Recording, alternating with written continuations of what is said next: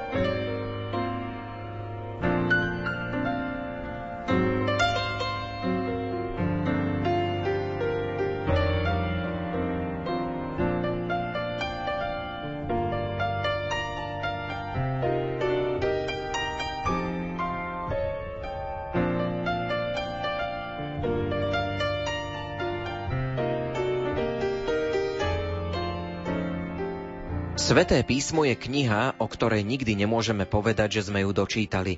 A ako kresťania by sme ju ani nemali odkladať, pretože je väčšným slovom, ktoré sa Ježišovi Kristovi stalo človekom. Čítať Sveté písmo znamená stretnúť sa so živým Ježišom Kristom. Autorom Svetého písma je Duch Svetý. A preto sa nám Božie slovo prihovára vždy iným spôsobom, zohľadňujúc pritom situáciu, v ktorej sa práve nachádzame. Malo by nám mimoriadne záležať na tom, aby sme každý deň živili svoju dušu a intelekt čítaním tejto výnimočnej knihy. Pre kresťanov je nový zákon a predovšetkým evanielia, ktoré nám prinášajú radostnú zväzť o Ježišovi Kristovi, pravdivým svedectvom tých, ktorí s ním žili. Niet ničoho krajšieho, ničoho vznešenejšieho a ničoho milovania hodnejšieho, než Ježiš Kristus. Povedal veľký ruský spisovateľ Fyodor Michajlovič Dostojevský. A práve nový zákon je ten hlavný prameň, z ktorého môžeme čerpať všetko o Ježišovi a jeho posolstve. Spolok svätého Vojtecha sa od svojho vzniku usilovalo vydanie svätého písma v Slovenčine. V rokoch 1913 až 1926 sa popri viacerých peripetiách postupne tvoril knižný preklad tzv. Svetovojtežskej Biblie. Jednotlivé biblické knihy potom vychádzali od roku 1913 až do roku 1923 ako podielové knihy Spolku svätého Vojtecha. Kompletné vydanie Svetovojtežskej Biblie uzrelo svetlo sveta v roku 1926 na sté výročie prekladu od Juraja Palkoviča. Vydávanie svätého písma prevzal spolok na svoje plecia aj po roku 1989, keď bol na Slovensku obrovský hlad po Božom slove a v tejto službe pokračuje dodnes. Bibliu vydáva v rozličných podobách a formátoch, aby si k nej našlo cestu čo najviac čitateľov. Tento rok je dvojnásobnou príležitosťou na vydanie svätého písma. Nie len, že je to jubilejný rok spolku svätého Vojtecha, ale je zároveň aj vyhlásený za rok Božieho slova. Pápež František nás ústavične vyzýva, aby sme čítali sväté písmo. Na nasledovanie Ježiša Krista nestačia len naše dobre mienené snahy. Potrebné je každodenne počúvať jeho volanie – len on, ktorý nás pozná a neskonale miluje, nám dovolí zájsť až do hlbín v mori života, tak ako to urobil s tými učeníkmi, ktorí ho počúvli. Preto jeho slovo potrebujeme rozpoznať uprostred tisícich každodenných slov. Slovo, ktoré nám ako jediné nerozpráva o veciach, ale o živote. Hovorí svätý Otec. Pozýva nás, aby sme Bibliu nosili všade so sebou, či už v kabelke alebo v mobile, aby sme tak mohli byť s Božím slovom ustavične v kontakte. Toto napísal riaditeľ Spolku svätého Vojtecha Ivan Šulík v úvode k novému vydaniu Nového zákona. V literárnej kaviarni vám poradíme, ako čítať sväté písmo aj teraz, v čase, keď sme viac doma.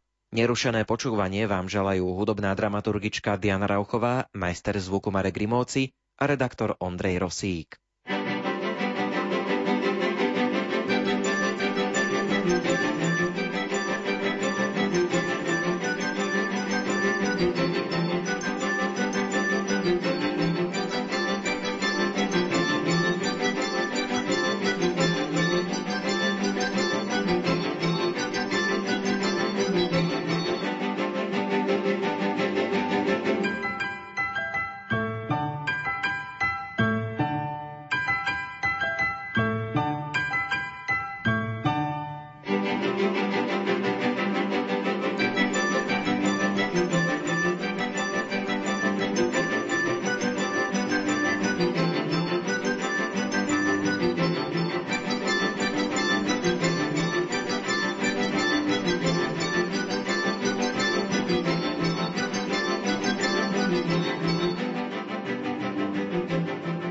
Čítaní Biblie sa budem rozprávať s biblistom Františkom Trstenským.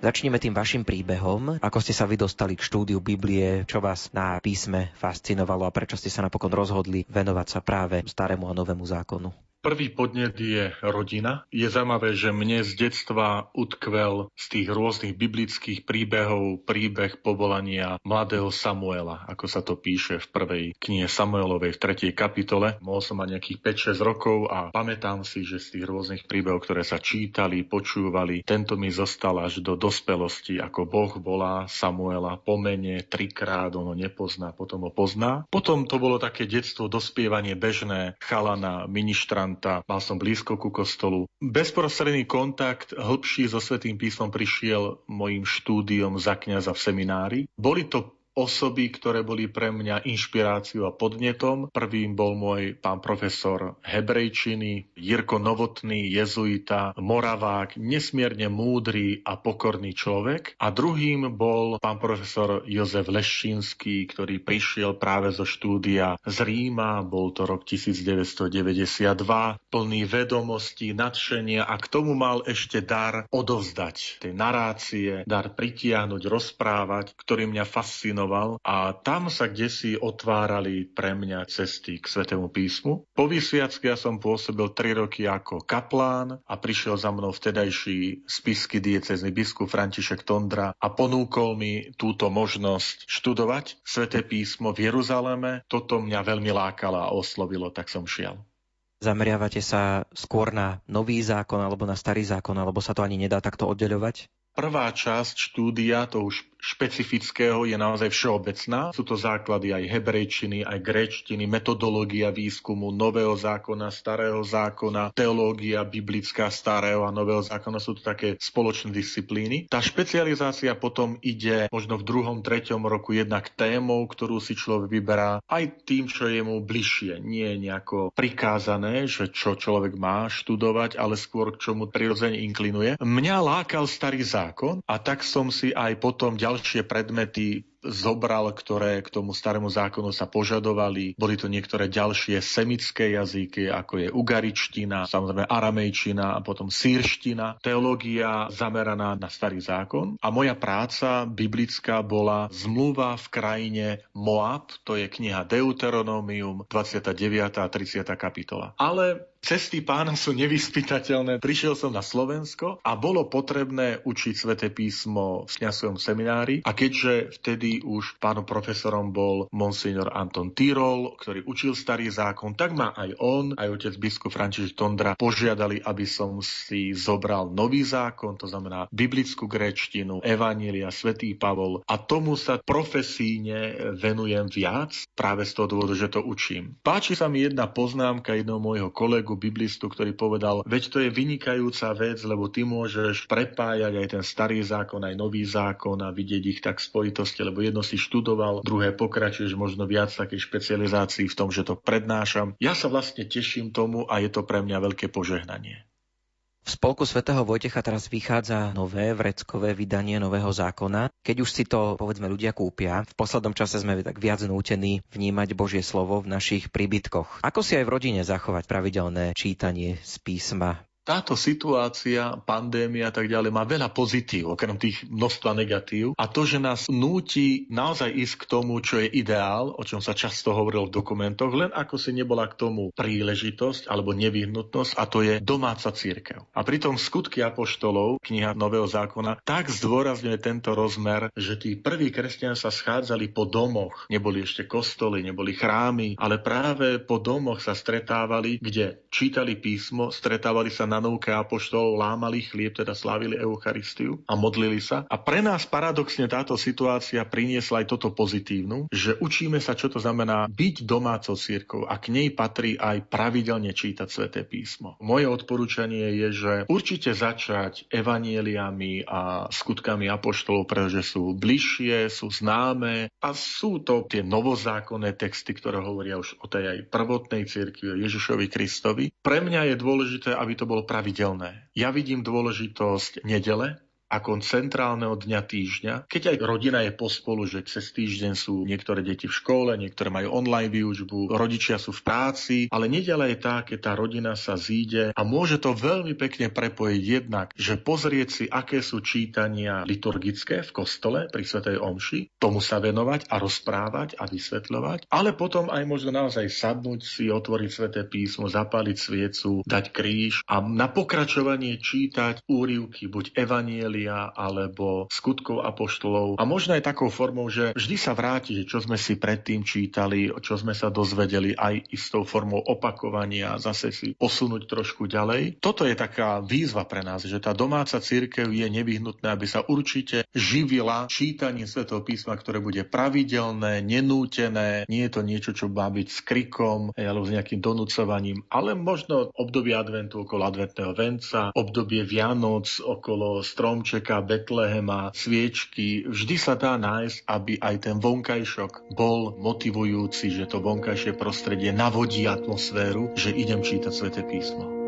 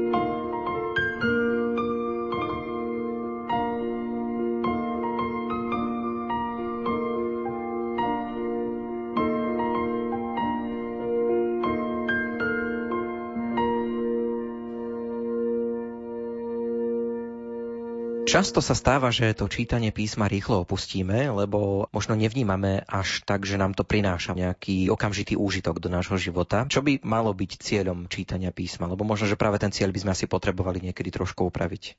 To hľadanie úžitku je niečo, čo to deformuje. Ale sme taká spoločnosť, že čo z toho mám, keď to čítam? Prvý dôvod vôbec, prečo číta sväté písmo, je, že to Božie slovo ma posvecuje. To je prostriedok seba posvedcovania. Ja cez čítanie svätého písma vstupujem do Božej prítomnosti. A to nie je hľadanie nejakého úžitku, že Boh vypočuje moje prozby alebo čítam niečo, čo ma pozbudí a cítim vnútorný pokoj, radosť. Ale prvý cieľ je stretnúť sa so živým Bohom, vniknúť do jeho prítomnosti. A druhá vec je pravidelnosť. Radšej po menších čiastkách, ale pravidelne. Lebo sme ľudia a zákonitosti, ktoré platia pre náš bežný život. Keď deti sa učia cudzí jazyk, ich pozbudzujeme, no ale pravidelne opakuj slovíčka, vráca k novu. Keď deti alebo dospelí sa učia hrať na hudobný nástroj, pravidelnosť tam potrebujeme, aby sme si zachovali prstoklad, tak ja to nazvem aj v tomto, že po menších dávkach, možno po kapitole denne, možno niekedy aj menej, ale pravidelne, aby sme si zachovali to stretnutie s pánom v jeho prítomnosti, a to je cez jeho slovo. Takže vytrvať v tom príklade alebo vytrvalosti čítania. Evangelista Lukáš robí takú zvláštnosť. Evangelium on začína osobou Pany Márie. prvej, druhej kapitole, o ktorej ukáže, že je tá, ktorá o tom slove rozíma, premýšľa o ňom a uchováva vo svojom srdci. Myslím, že Lukáš to robí preto, aby svojim čitateľom potom, ktorí čítajú to evanilium, povedal, pozrite, robte to aj vy takto. Písmo potrebuje čas potrebuje, aby sme o ňom rozjímali, uvažovali, debatovali, aby sme nielenže prežívali, ale prežúvali ho. Naozaj ho tak dobre sa snažili porozumieť, prijať, zapamätať, aby sme boli pozornými poslucháčmi ako Božia Matka vytrvalosť, trpezlivosť a v miernych dávkach a v pravidelných dávať. Každý určite máme nejaký obľúbený úryvok z písma, nejaké obľúbené texty, ku ktorým sa vraciame, ktoré nám tak povediať sedia, súhlasíme s nimi, stotožňujeme sa s nimi a vraciame sa k ním. Nie je to v určitom zmysle možno trošku pasca, že hľadáme len to, čo nám vyhovuje? Je a nie je. Lebo niekedy tie obľúbené miesta sú celkom prirodzené pre nás takou útechou. Sú osvedčenými textami, pri ktorých nájdem upokojenie. Naozaj vstúpim do tej Božej prítomnosti, že idem na istú pôdu. Na územie odskúšané, že tie texty naozaj ma naplňajú, rozumiem im. Je to niekedy aj pasa v tom zmysle, že nedovolím, aby Boh ma prekvapil. Tým, že otvorím aj iné knihy a čítam ich, dovolím, že Boh ma môže prekvapiť, osloviť a ja si tam uvedomím, aké sú to krásne miesta a ja som o tom nevedel. Trošku to pripomína ten príbeh Jakuba, ktorý putuje a príde na jedno miesto, kde sa stretne s Bohom, má ten sen s anielmi, ktorí zostupujú, vystupujú po rebríku do neba, z neba. Je to kniha Genesis, 28. kapitola. A on, keď sa prebudí, poviem, že Naozaj je toto miesto, kde prebýva Boh a ja som o tom nevedel. Keď čítame sväté písmo, nám sa tam nebo otvára a Boh nám zostupuje a môžeme dovoliť a zažiť to, čo zažil ten patriarcha Jakub, že povieme, tak toto sú tak krásne slova, toto je tak hlboké a ja som o tom nevedel. Preto Biblia ako celok a všetky knihy a jej časti sú svetým písmom, že nie je taká časť, ktorá by bola viac svetým písmom a menej svetým písmom. To vám nebráni samozrejme mať svoje obľúbené citáty a knihy svetého písma, lebo to sú ako miesta na zemi, ku ktorým sa vždy rád vraciame v ktorých sa cítime bezpečne a nás naplňajú. Určite sa ale nájdú aj také časti písma, ktorým nerozumieme ani pri opakovanom čítaní, nesedia nám, polemizujeme s nimi. Čo v takom prípade? Vyhýbať sa im asi nie je úplne cesta, že poviem, to sa mi nepáči, tak to nebudem to čítať. Boh je tajomný, to sa im nestáva, že ja nerozumiem všetkým častiam Svetého písma taktiež, lebo ak veríme, že Sveté písmo je Božie slovo, že tam prehovoril Boh, tak je celkom pre mňa aj pochopiteľné, že ten Boh je tajomstvom, že je záhadný to záhadné je aj provokujúce, že ma to láka práve, že to je to neprebádané, že nepoznané a pre mňa je to výzvou, že ako to pochopiť, ako to uchopiť, ako to ten pán Boh myslel cez toho svetopisa. Samozrejme, odporúčam aj také ľudské prostriedky, že komentáre kňazov, ktorí máme dôveru opýtať sa ich biblistov, dnes sa dá komunikovať cez mail a inak, že aby nám možno objasnili niektoré veci. Ale samozrejme je tu ešte jedna dôležitá vec a to je milosť Ducha Svetého. Duch Svetý je ten, ktorý tak ako viedol svetopisa pri napísaní, vedie aj nás pri čítaní. Je to ten istý Duch Svetý, preto aj moje každé čítanie Svetého písma sprevádza modlitba vždy. My sa nejdeme modliť, keď čítame nejaký román alebo dennú tlač, že teraz sa pomodlím, keď idem čítať nejaké noviny. Ale to preto, že to nie je Božie slovo. Ale pri Svetom písme má svoje miesto tá modliba práve preto, že ja vzývam Ducha Svetého, tí, ktorý si viedol svetopisov. Prosím ťa, veď aj mňa, aby som porozumel to Božie slovo v tom duchu, v akom bolo napísané. To je tak nesmierne dôležité, že v tom duchu, v akom bolo napísané, aby som ho ja porozumel, aby som tam nevkladal svoje interpretácie, svoje očakávania, svoje predstavy, snažiť sa nie natiahnuť sväté písmo na svoj život, že ja mám tu svoj život, svoje predstavy a nejako tomu prispôsobím to sveté písmo, aby to tak vyhovovalo, ale opačne, svoj život usmerňujem, naťahujem podľa svetého písma, že sveté písmo sa pre mňa stane tou normou, podľa ktorej ja sa snažím ten svoj život formovať, stvárňovať a to je vždy výzva. Takže aj tie tajomné miesta, oni patria k tomu, lebo sú tie, ktoré nás fascinujú, tie, ktoré nás priťahujú. Uvedomujeme si, že je tu Boh, ktorý nás presahuje, ale práve tým, že nás presahuje, nás tým priťahuje. Nepochopíme ho, neporozumieme to, že za jedno prečítanie a Bože, už viem, kto si ja a je to vyriešené. Ale práve tým, že je nepoznaný a tajomný, tým je zároveň aj stále príťažlivý a provokujúci ho hľadať a poznávať.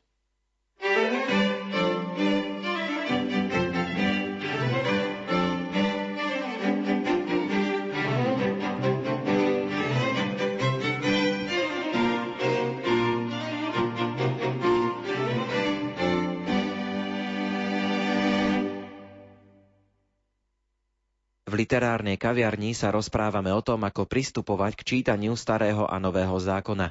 Mojím hostom je biblista František Trstenský.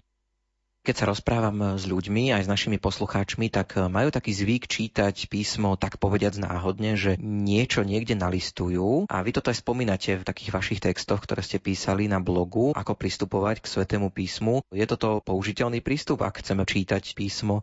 Ja sa tomu vyhýbam, a aj v rôznych tých stretnutiach, aj textoch práve toto aj vysvetľujem, že ja by som navrhoval sa k tomu vyhýbať z toho dôvodu, že Sveté písmo nie sú len ako keby individuálne inšpirované verše, ktoré sú vedľa seba poukladané a nemá jeden s druhým nič spoločné. A to je príbeh. Celá Biblia je jeden veľký príbeh dobrodružstva Boha s človekom. Ale keď je to príbeh aj v tých jednotlivých knihách, spisoch, on sa rozvíja a ja tú niť rozprávania potrebujem sledovať. Neviem si predstaviť, že dnes si prečítam pár veršov z Izajáša a zajtra budem čítať z Evanieli a pozajtra si zase vrátim ku knihe Genesis a potom budem čítať zo skutkov Apoštolov. Veď to bude chaos, že sa stratí ten súvis, to Božie vstúpenie do dejín, dobrodružstvo s tým konkrétnym možno človekom alebo s národom alebo istou dobou. Takže veľmi sa priováram za lekcio continua, čítanie na pokračovanie, kde krásne vidíme, ako sa to rozvíja, ako ten človek dozrieva a ako rastie v tom vzťahu s Bohom, ako Boh ho oslovuje, keď napríklad rozprávame Evanielia alebo ktorúkoľvek inú knihu. Ale predsa má svoj význam aj nejaká myšlienka, ale vtedy, keď viem tie súvislosti, keď viem ten kontext, že viem aj do ktorej knihy to patrí, za akých okolností to napríklad pán Ježiš vyslovil a čo tým myslel, tak vtedy tá myšlienka, tá veta môže byť pre mňa vetou, ktorú si nosím vo svojom srdci napríklad celý ten deň. Ale dávam prednosť a veľmi pozbudzujem čítanie na pokračovanie. Aký je ten vzťah starého a nového zákona? Doplňajú sa? Je vôbec ten starý zákon ešte potrebný? Mohol by som to prirovnať k tomu, že starý a nový zákon sa pozerajú na seba hľadia si vzájomne do tváre a doplňajú sa. Veľký svetci, svätý Augustín povie, že nový zákon je v starom ukrytý a starý zákon v novom je vysvetlený, odhalený. Keď boli ťažkosti v cirkvi, kde si druhé, tretie storočie prišiel kňaz Marcion, ktorý hovoril, že pre nás kresťanov predsa už nie je potrebný starý zákon, my sme uverili v Krista. Tak cirkev povedala, Marcion, míliš sa, toto nie je cesta. A pre nás, keď to povieme slovo Biblia, Biblia znamená jednotu starého a nového zákona. Tvrdo to poviem, že starý zákon nie je Biblia, nový zákon nie je Biblia. Biblia je len jednota starého a nového zákona. Dokonca, keď čítame Evanielia, tak tam nenájdeme toto rozlišovanie, že teraz tá prvá církev by si uvedomovala, že pozor, ale teraz čítam čosi zo starého zákona a teraz ideme nový zákon čítať, alebo Pavlové listy. Ale je to písmo a tým je to vysvetlené. Aj starý a nový zákon je jeden veľký list Boha. To delenie na starý a nový zákon je už taká naša pomôcka, ale de facto je len jedno Božie slovo pre nás, jedno sveté písmo teda napísané a to je jednota starého a nového zákona. Možno v tomto sa mi aj trošku páči, keď sa používa ako vyrušenie aj pre mojich študentov, že nepoviem starý zákon, ale prvý zákon. A to preto, že nám sa posúva v spoločnosti význam niektorých slov. A slovo starý evokuje nepotrebný, zbytočný, neplatný. No, ako keď je legislatíva, starý zákon stratil svoju platnosť, bol prijatý nový. Niekedy tie výrazy používame alebo prenášame aj do terminológie náboženskej. A predsa ten názov potom prvý zákon znamená prvý preto, lebo izraelský národ, židovský národ bol prvý, ktorého Boh oslovil, sú to naši starší bratia vo viere. A prvý zároveň, že je aj pokračovanie. A potom nový zákon. Nie druhý, ale nový, že naozaj si uvedomujeme, že je tu čosi nové, čo Ježiš Kristus priniesol, pretože kresťanstvo nie je pokračovaním židovstva, ale naozaj je tu čosi nové, je to spoločenstvo učeníkov okolo Ježiša Krista zhromaždených. Ale nedá sa čítať len starý zákon, nedá sa čítať len nový zákon. Pre nás, kresťanov, Biblia je len jedna, ako jednota toho, čo nazývame starý a nový zákon.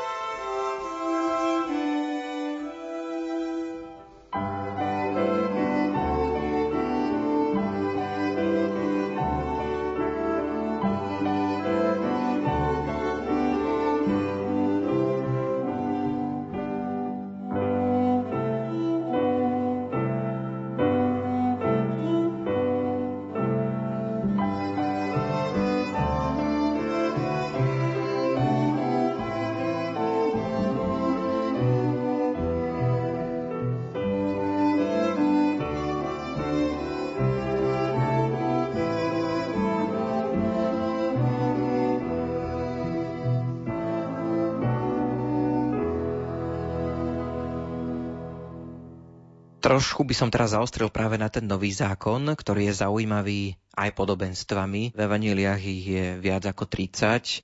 Ježiš bol rabínom svojej doby. Evangelia hovoria, že keď prišli za ním zákonníci, tak mu povedali učiteľ. Považovali ho za rabína, učiteľa. A Ježiš vo svojej dobe používal techniky, spôsob rozprávania, ktorý bol ľuďom zrozumiteľný, bežný.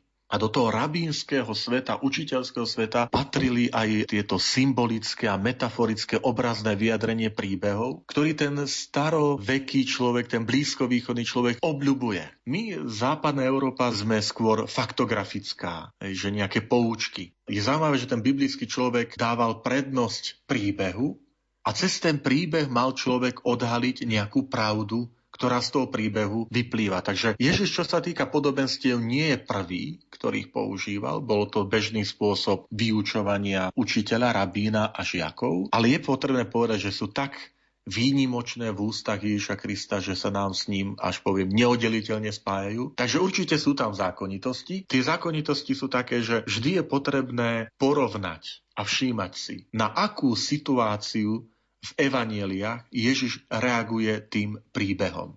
Lebo príbeh sa nerozpráva tak, ako že deti teraz si sadnite, alebo milí žiaci, študenti, sadnite si. Ja vám teraz vyrozprávam 5 príbehov, 5 podobenstiev. Podobenstvo sa vyrozprávalo ako reakcia na nejaký problém.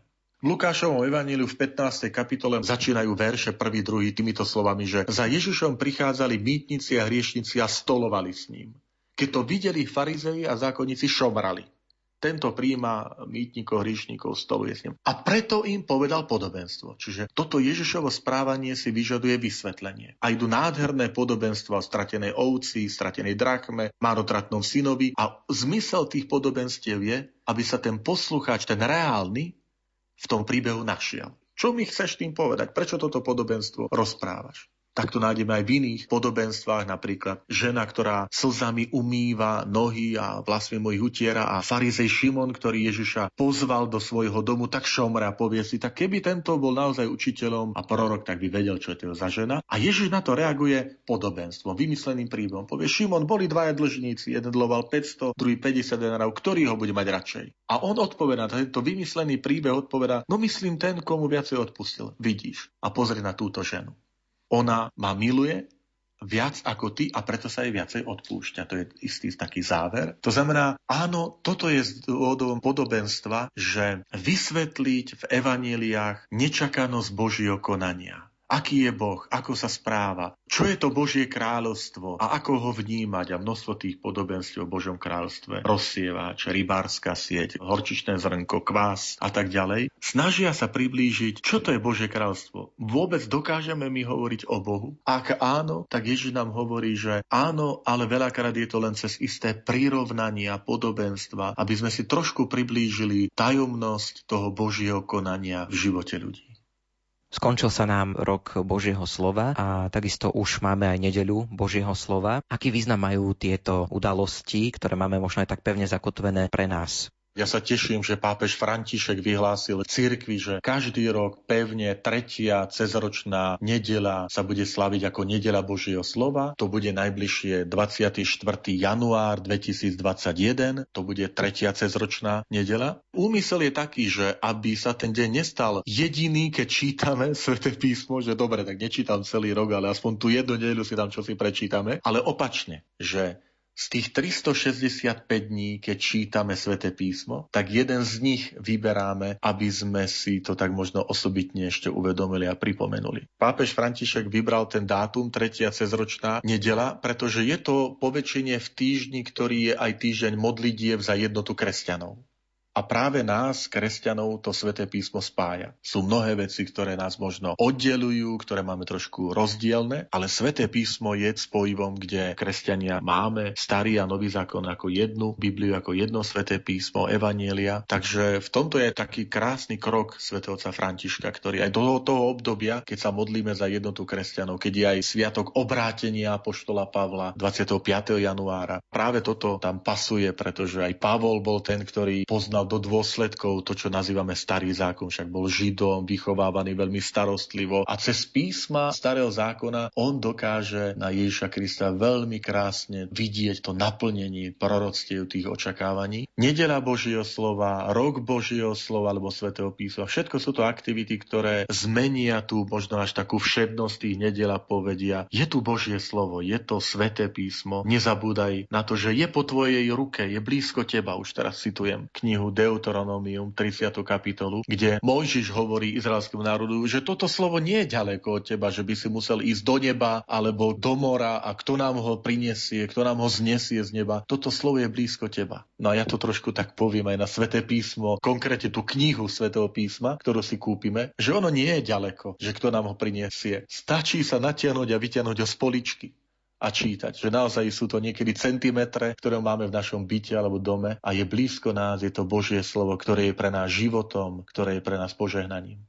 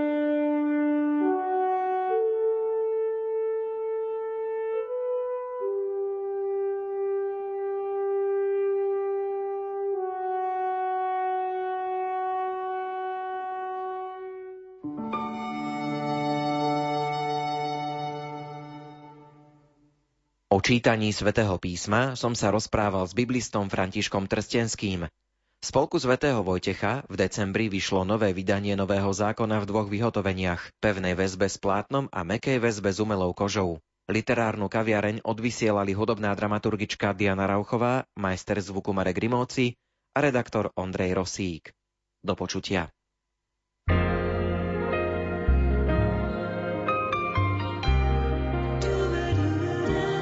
Ak si prostý ako dieťa,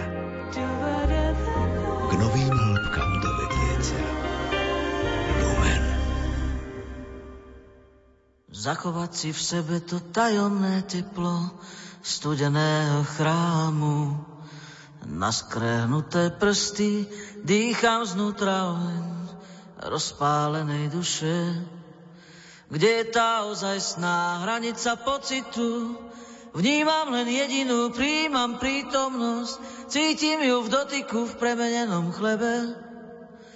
Lúču lome cez vitráž, chádza mi do očí, cez okná do duše.